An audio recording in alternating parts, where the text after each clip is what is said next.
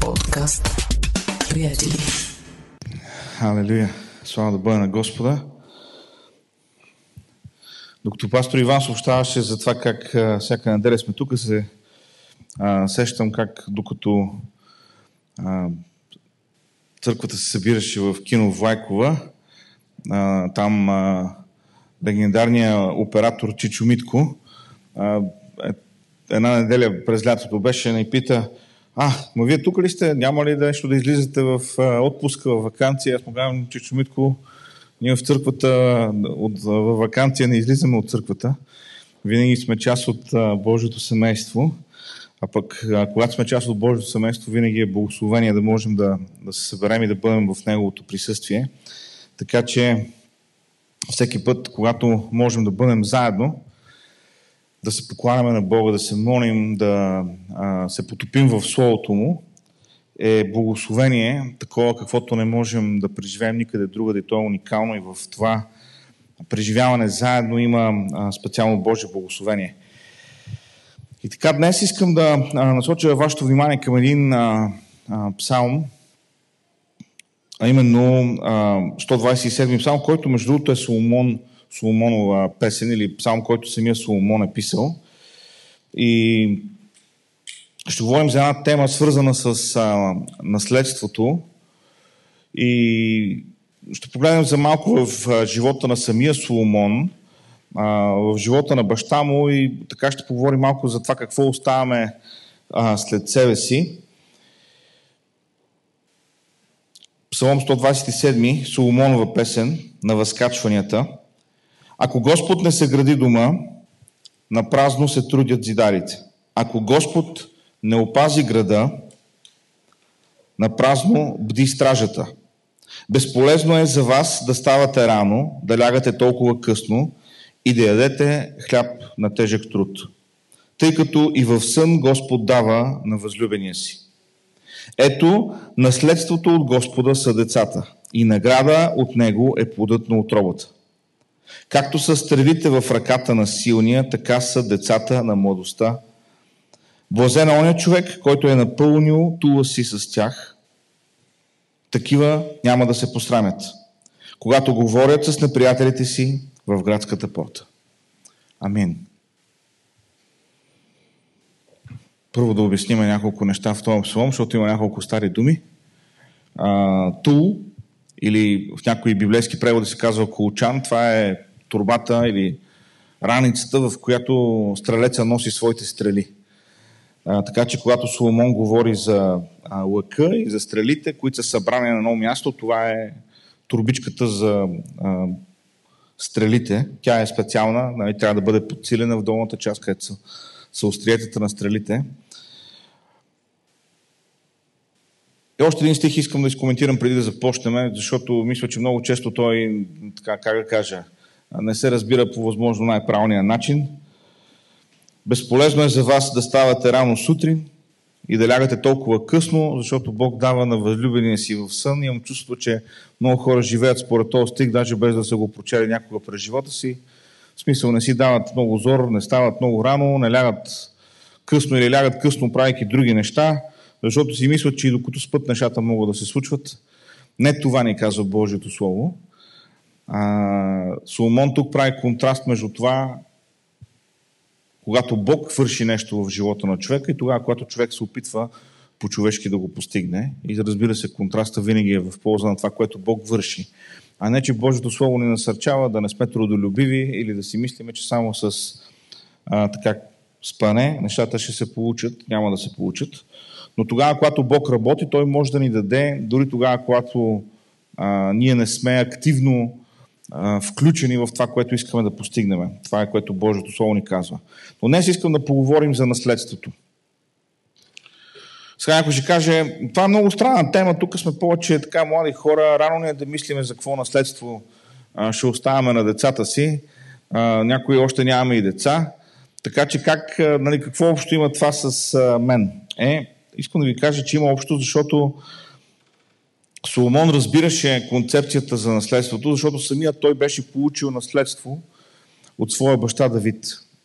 И това наследство не се измерваше в трона или в управлението, защото Соломон имаше много братя и всеки един от тях можеше да получи наследството, трон, в смисъл да бъде избран да бъде на трона. Соломон обаче получи от Давид друго наследство. Наследство, което беше по-важно и затова искам да говорим днес. Не само за, не просто за това, което можем да оставим на децата си или на следващото поколение по отношение на състояние или по отношение на имоти, които завещаваме, или някакъв вид ценности, било то в натура, било то някакви ценни книжа, а за онова непреходно наследство, което можем да оставим на следващото поколение. Днес често се спекулира с тази идея за наследството. Например, когато, когато днес се говори за различни, да речеме, еко-инициативи, нека така да ги наречеме, много често казват, нека да помислим каква планета ще оставим на нашите деца и внуци. Не знам дали сте чували този аргумент. Нека да помислим как, каква планета ще оставим на нашите деца и внуци. И, а това, разбира се, е добър въпрос. Мисля си, че е първо хубаво да се замислим дали ще имаме деца или внуци, за които да има планета, защото според мен е, това е не по-малко важен въпрос и може би предхождащ първия. Но когато говорим за наследство, искам да говорим за онова нетленно вечно наследство, което ние сме получили и което, вярвам, Бог очаква ние да оставим на следващото поколение. Соломон казва, ето наследството от Господа са децата. И това е първото нещо, за което искам да говоря днес. За нашите деца. Разбира се, за децата, които имаме в семействата си, но и за онези, на които имаме възможност да споделиме благата вест и които се превръщат в наши деца заради времето, в което инвестираме в тях, което им, времето, в което им помагаме да се изграждат. Наследството от Господа е следващото поколение, в което ние инвестираме себе си. Това е което казва Соломон, това е което казва Божието Слово.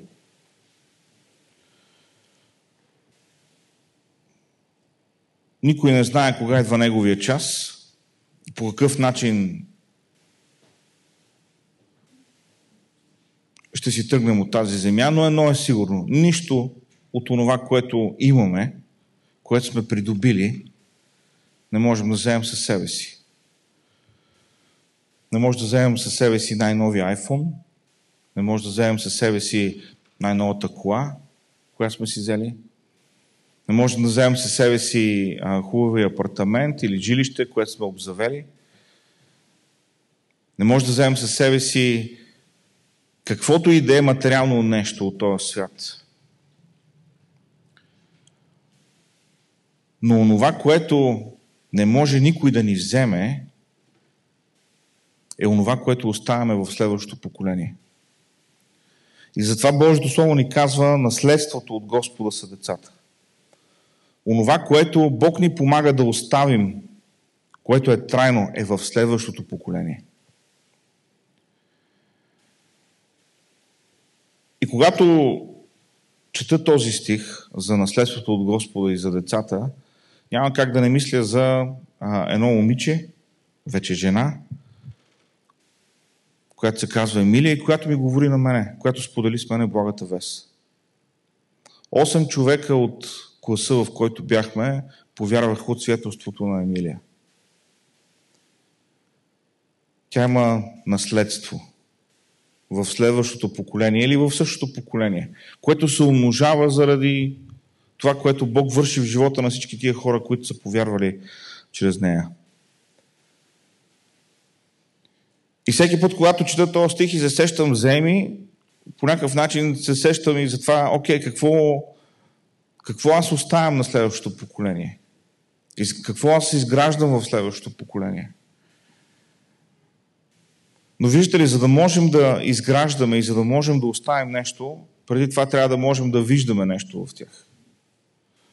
А не знам дали е имало друго време в историята на човечеството, когато между поколенията е имало толкова голям разрив, толкова голяма разлика, както има днес.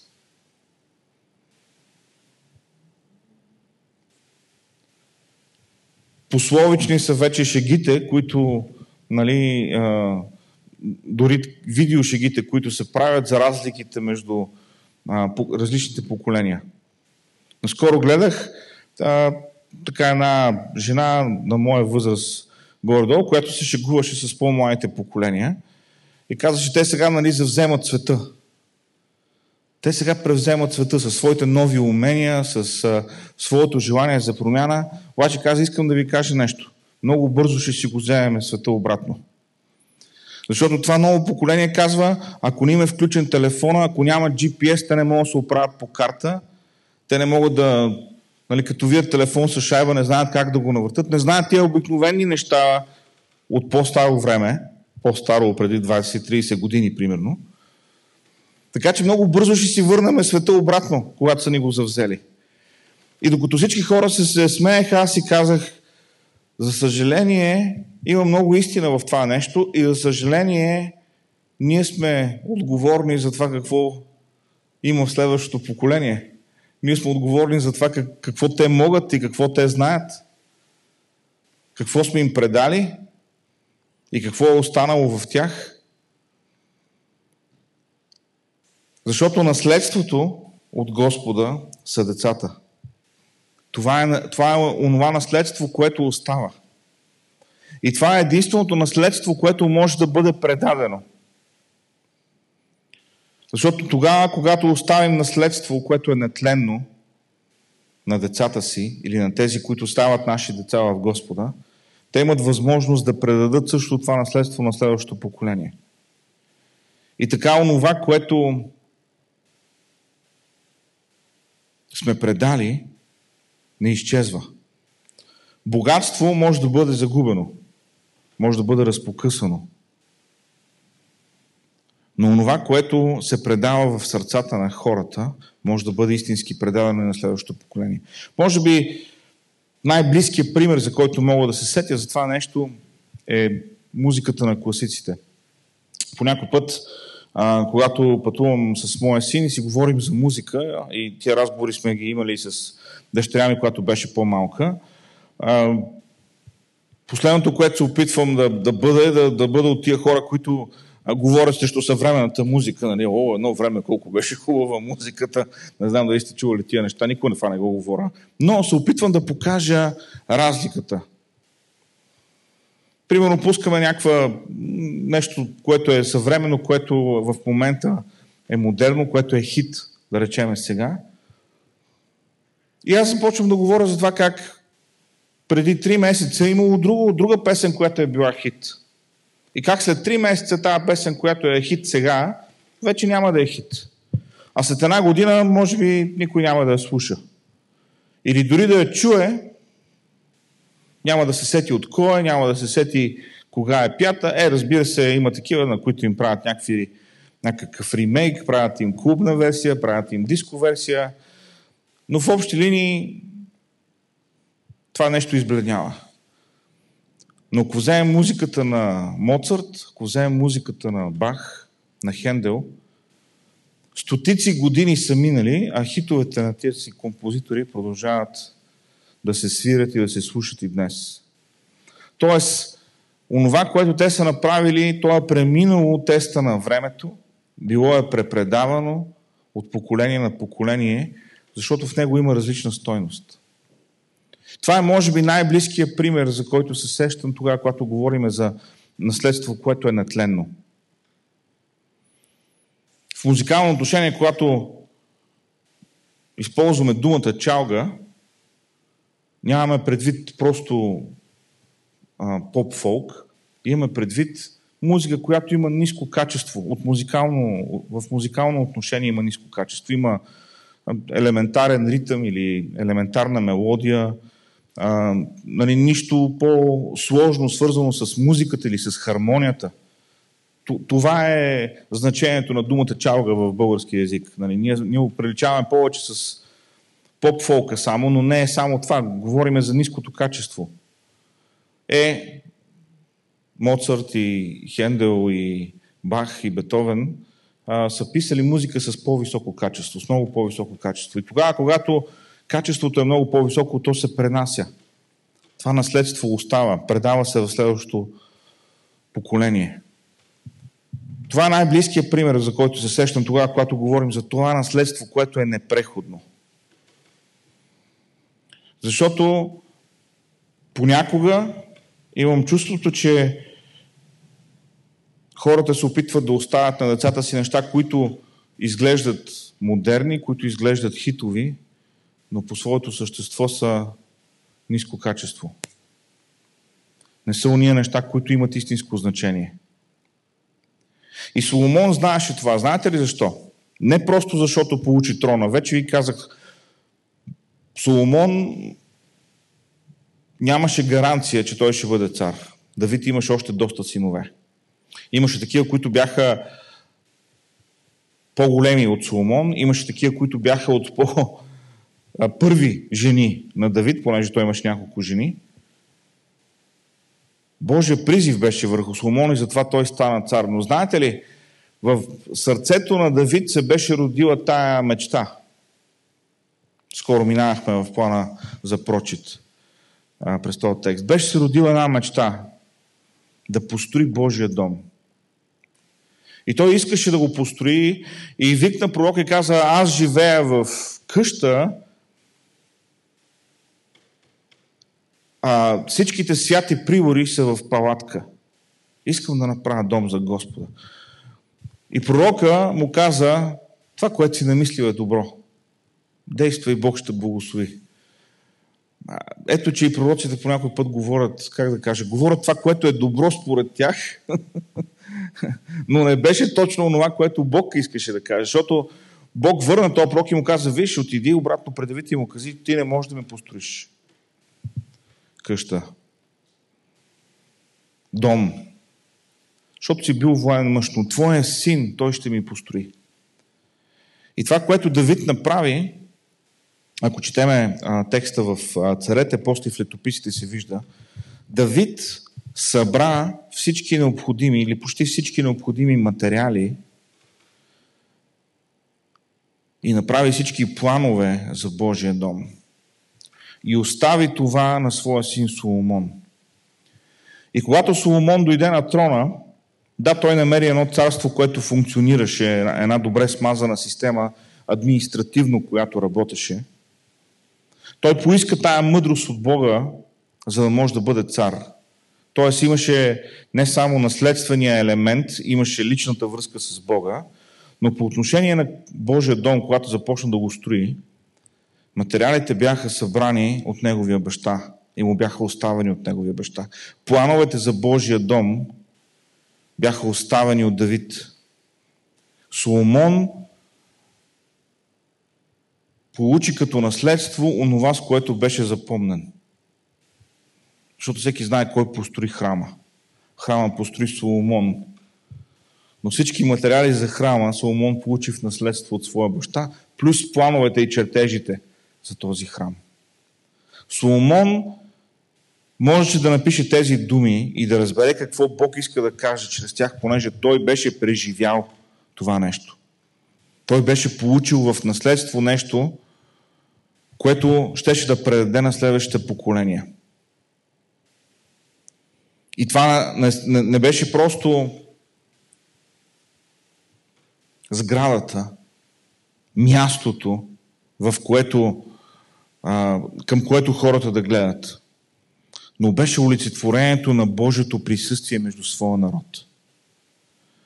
Защото Давид беше човек, който познаваше Божието присъствие. Давид беше човек, който влизаше в Божието присъствие.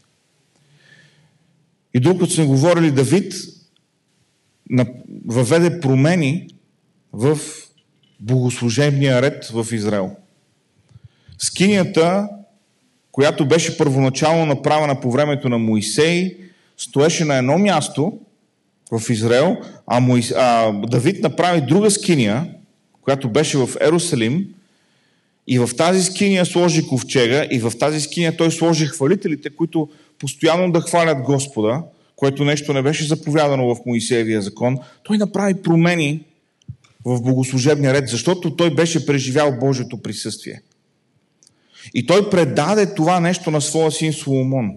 Така че, когато говорим за Давид и за материалите, и за плановете, и за Соломон, който построява Божия дом, ние не говорим просто за тухли. Защото наследството не може да се измерва в тухли и в мазилка. Говорим за онова Божие присъствие, което беше между, между неговия народ. Това е което Соломон получи като наследство от Давид. И затова Соломон можеше да каже, наследството от Господа са децата. Той разбираше какво беше получил от своя баща.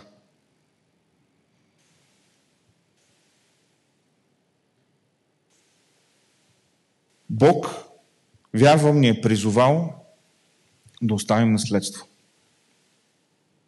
В живота на децата, които Бог ни е дал, в живота на децата, които Бог ни дава, било то в училище, било то на работното място, било то измежду нашите съседи, било то измежду нашите близки. Хора, които се превръщат в наши деца. Хора, за които се грижим, хора, за които се молим, хора, в които сеем Божието Слово. Това е благословението, което идва от Господа. Това е наградата. И вижте, тук се казва наградата от него е плодът на отробата. Някой ще каже, ма тук става въпрос само за деца. Павел пише на една от църквите и казва, аз ви родих. Аз бях в родилни болки за вас. Образът е същия. Павел говори за онези, които са повярвали директно от неговото служение. За цената, която е платил, за да могат те да бъдат църква, да могат да са получили Божието Слово. И казва, аз ви родих. Ние сме призовани да оставим наследство. Наследство, което не е тленно. Наследство, което не се измерва в валута или в благосъстояние. Знаете ли, в различните страни има различни закони по, отношение на наследството. Как то функционира. Например, наскоро разбрах, че в Великобритания, ако, ако купиш един, ако имаш имот, ако купиш един имот, в рамките на две поколения, т.е. децата ти и внуците ти, ако този имот остане в семейството, плащаш два пъти този имот. Данъка върху наследството е толкова висок, че след второто поколение все едно още веднъж си купил същия имот. Има страни, в които няма данък наследство. Това, което получаваш като наследство, просто нали, се предава и върху него няма данък. Различни подходи върху това, което е материално. Различни обосновки за тези подходи.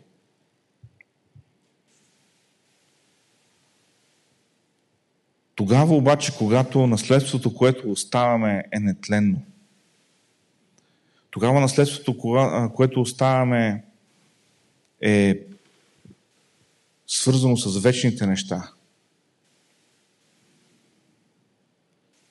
Това е времето или това е начина по който Бог очаква ние да завещаем нещо на следващото поколение. И разбира се, ако можем да оставим нещо на децата си, страхотно, жилище, състояние. Има хора, които оставят една част на децата си, друга част дават на благотворителна организация, подпомагат по някакъв начин някаква благотворителна дейност. Има много начини, по които можем да благословим другите с материалното, което имаме. Ако можем да го направим, чудесно, да се възползваме Но не да не забравяме, че това, което Бог търси, това, което Бог очаква от нас, е ние да оставим трайно наследство, вечно наследство. Наследство, което е в следващото поколение. И виждаме това нещо в Павел. Павел се запозна с Тимотей, с неговото семейство, знаеше каква беше така, ситуацията около Тимотей. Неговата майка а, беше от еврейски происход, неговия баща беше грък. Но той имаше в себе си страх от Бога. И апостол Павел го взе и започна да инвестира себе си, да работи с този млад човек, да го развива. И имаме две писма от Павел към Тимотей, в които виждаме начина по който Павел виждаше този млад човек. С съмненията му, с трудностите, през които преминава, с несигурността, която имаше в себе си като служител. Трябваше апостол Павел да му напише никой да не гледа на тебе с пренебрежение. Не оставяй другите да гледат към тебе с пренебрежение. Показвай себе си като пример. Проповядвай Словото. Имаше конкретни насоки към този млад човек. Павел, и това е нещо, което можем да го видим навсякъде в неговото служение. Павел гледаше на хората с едни специални очила, ако мога така да кажа. Едни очила, през които виждаше не това, което бяха в момента, а онова, което можеха да бъдат. И когато гледаше на, му, на Тимотей, той не виждаше а, един потомък на грък, той не виждаше дори един потомък на жена от еврейски происход, но той виждаше оня Божий мъж, който Тимотей можеше да бъде. Сега, нека да сме честни и да кажем, че Павел не винаги виждаше, имаше случаи, когато не виждаше това, което някой ще бъде. Сещаме ли си за кой случай говоря? Има момент, в който Павел и Варнава са били заедно на, на мисионерско пътуване. С тях е бил Марк, който обаче ги е оставил. И сега те се готвят да направят следващото мисионерско пътуване и Варнава казва, нека заеме с нас Марк. Обаче Павел казва, словото ни казва, Павел не искаше да взема този, който вече веднъж ги беше оставил. И се казва, че между тях се получи така много силен спор, така да се изразим. А като четем за Павел, можем да сме сигурни, че Павел е знаел как да спори и сигурно е бил доста, така, как да кажем, въвлечен емоционално в този спор. Той беше толкова интензивен, че се наложи Павел и Върнава да се разделят. И Павел тръгна с сила, а Върнава взе Марк и отидоха на служение на друго място. Обаче в едно от своите послания, много по-късно в своя живот, Павел пише за един човек, който се казва Марк, същия този Марк, и казва, доведете ми го, защото той ми е много полезен в служението. Павел не беше видял онова, което, или беше пропуснал да види онова, което Марк можеше да бъде, или се беше разочаровал от него, но Върнава го беше видял. По същия начин, както Върнава беше видял кой може да бъде Павел, докато той още беше Савел. И му беше отделил от времето си, за да го изгражда.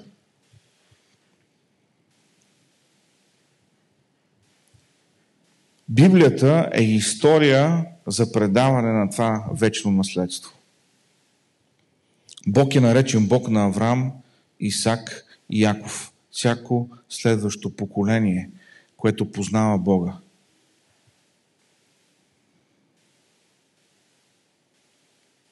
И един от основните упреци на Исус към евреите, които не го приемаха, беше точно този. Вие твърдите, че сте потомци на Авраам, Исак и Яков, но ако бяхте истински потомци, щяхте да познаете мене. Щяхте да видите, че онова, за което те са говорили, онова, за което те са се надявали, онова, за което те са вярвали, се изпълнява в мене.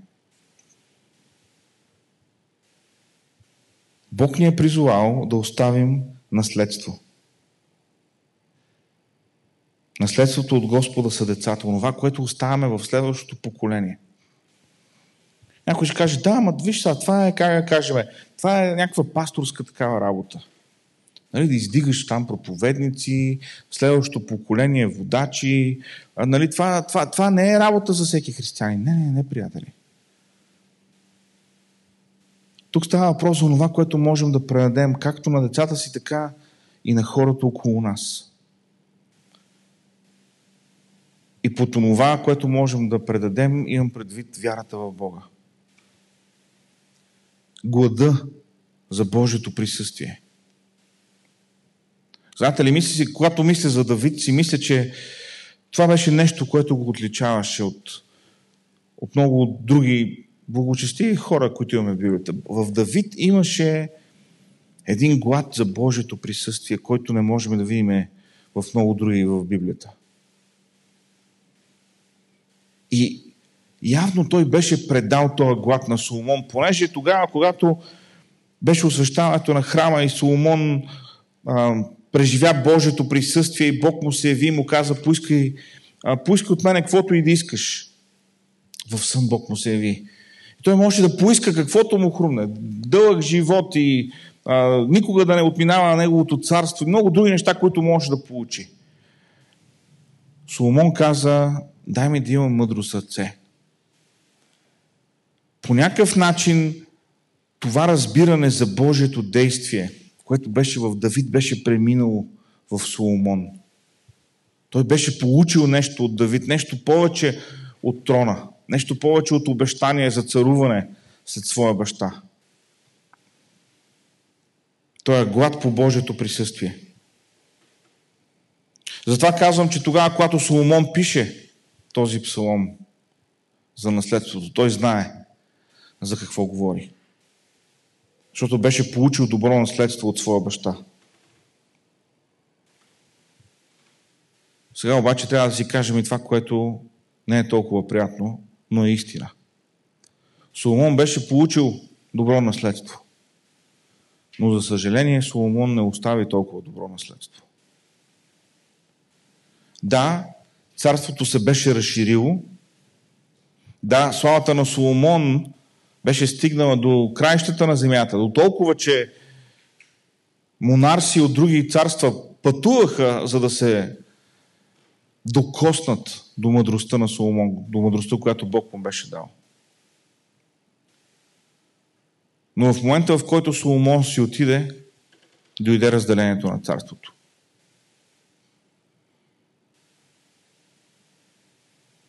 Соломон не беше издигнал своя син Ровоам по начина по който Давид беше издигнал Соломон. Гледайки назад, спокойно можем да заключим това нещо. И тук идва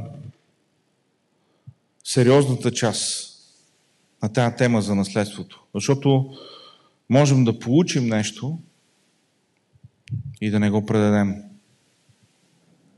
Както, както онези слуги, които получиха от своя господар таланти, когато той заминаваше. Един получи 10, един получи 5, един получи един. Не знаеха кога ще се върне техния господар.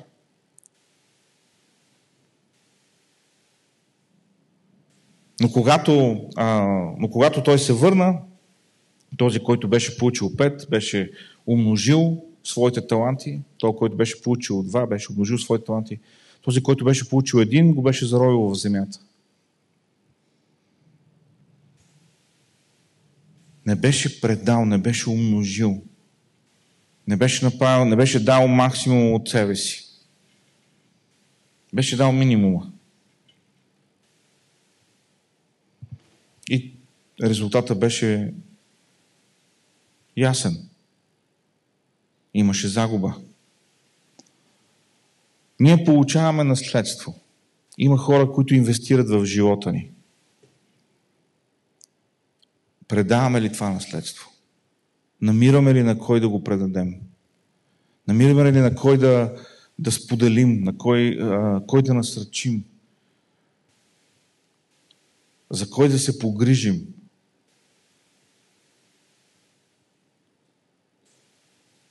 За да може онова, което сме получили, да не спре с нас.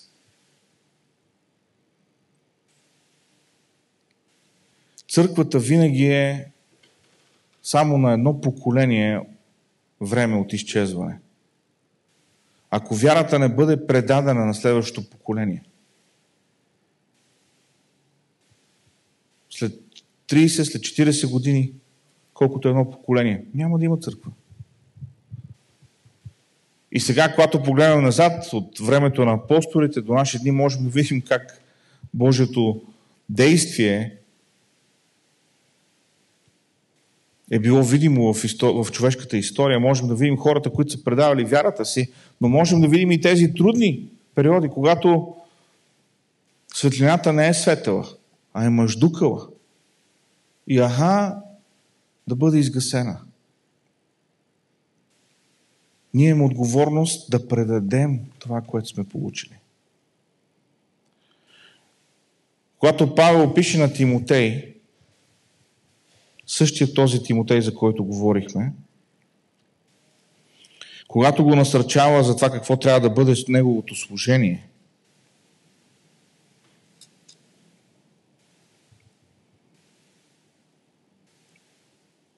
апостол Павел говори за това как Тимотей трябва да предаде това, което е получил от Павел на верни човеци.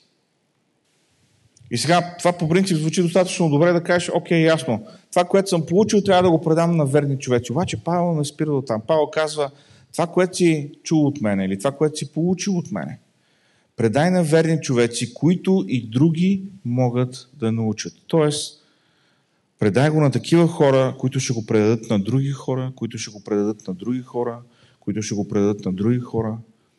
И този процес на мултиплициране – и на предаване ще продължи във времето.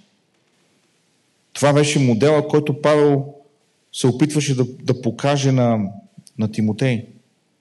Предай го на верни човеци, които са способни и други да обучат. Бог ни е благословил. Бог ни е дал наследство. Бог очаква да предадем на следващото поколение наследство. Да оставим нещо, което е нетленно.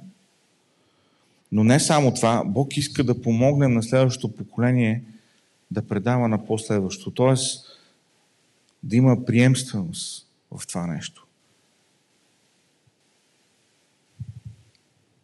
И някак си това е малко, как да кажа, малко е антиинтуитивно за нас като вярващи. Защото ние си мислим, той Господ си работи. О, ма слава на Бога, той Бог няма да остави своето дело. Така ние, 50-те особено сме виновни в този вид мисли. О, слава на Бога, той Бог ще си промисли. Той Бог ще си промисли. Сега, в Библията има случай, в който магарето проговори. Нали? В този смисъл магаретата могат да говорят, камъните могат да извикат слава на Бога, ако другите не викат. Защото това каза Исус, ако тези мукнат, камъните ще извикат. Само, че ние сме призвани не да разчитаме на магаретата, макар че има и някои магарета, на които се разчита, така отворена скола, ние сме призвани не да чакаме камъните да извикат, ние сме призвани да направим това, което Бог очаква от нас. Да предадем на следващото поколение. Да има приемственост. Да издигаме, да насръчаваме, да подкрепяме вярата на хората около нас. Колкото и малко да си мислиме, че Бог ни е дал, Той ни е дал достатъчно. И това, което ни е дал, можем да го предадем на други. Това, което ни е дал, може да благослови други. И това, с което искам да завърша днес, е, че тогава, когато говорим за това наследство, което е нетленно и което трябва да се предава,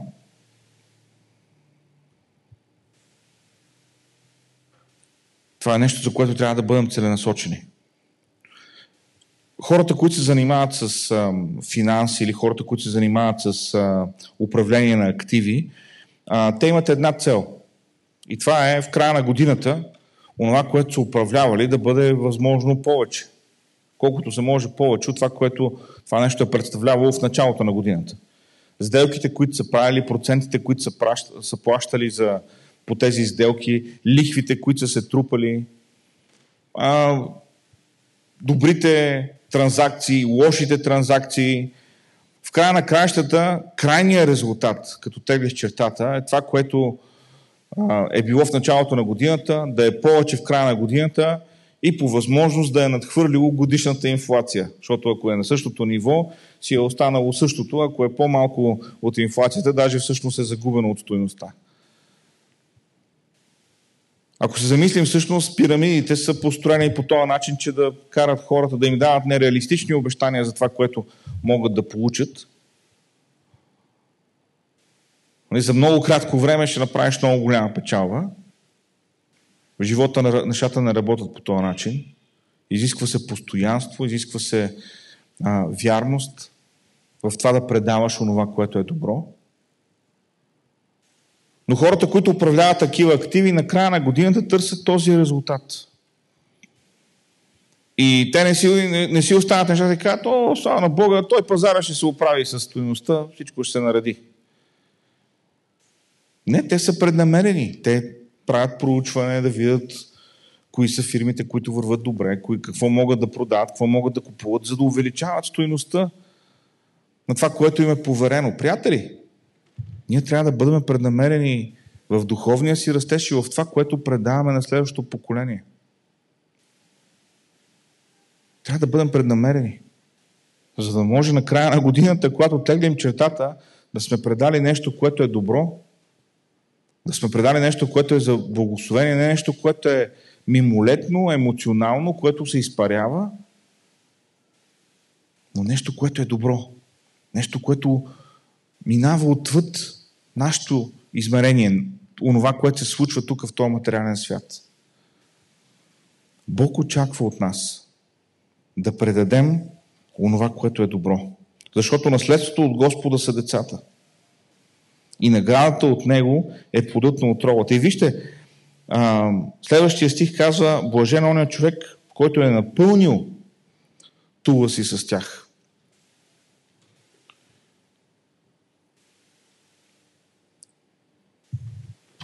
Много от тези канали, като Discovery и други подобни, има такива предавания за оръжията в древността.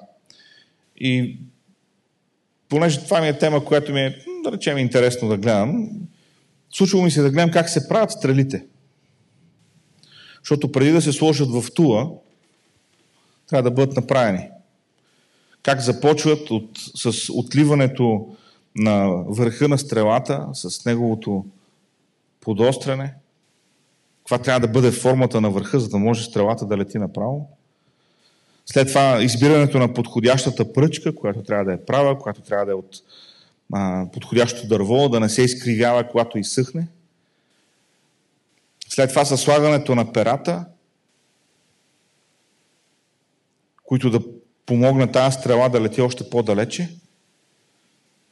Всичко това отнема действие, отнема а, целенасочена работа, за да може да хванеш накрая този сноп и да го сложиш в тула си.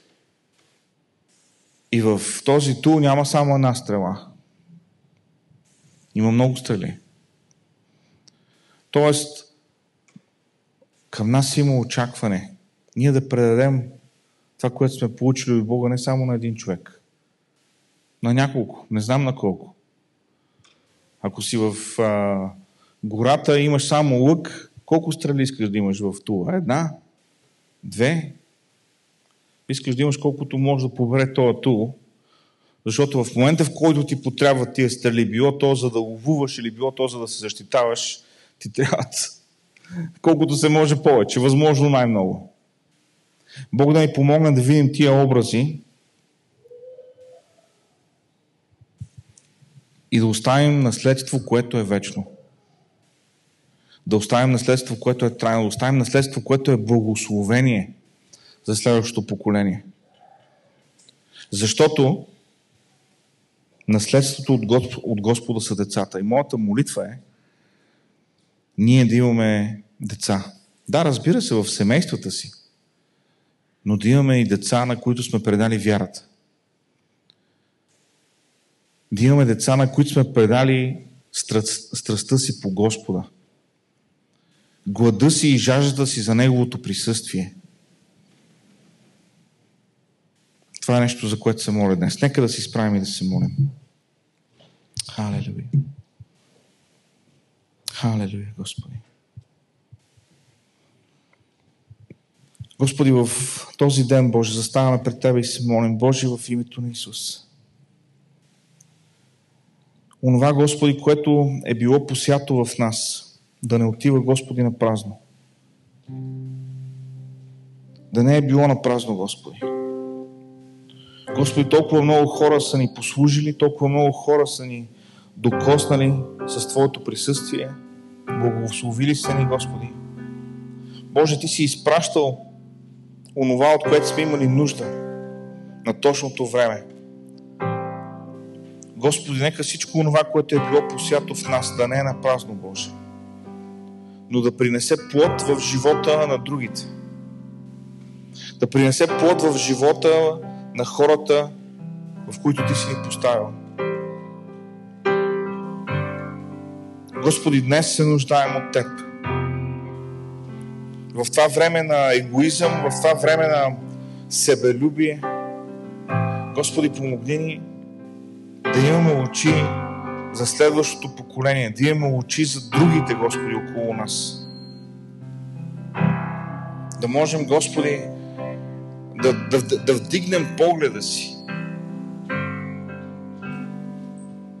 и да видим, че нивите са побелели за жътва. Има хора, които са готови да чуят. Има хора, които са готови да приемат. И Господи, аз днес се моля Ти да ни даваш очи, да виждаме онези, които са готови да чуят, да виждаме онези, които са готови да приемат, да виждаме онези, които са готови да инвестират себе си в царството и да предадат и на следващото поколение. Господи, разшири ни днес. Ето, Соломон беше получил такова добро наследство от своя баща. Нетленно наследство. Любов и страст по Твоето присъствие. Но като че ли не можа да го предаде на своите синове. Господи, помогни ни да имаме плод.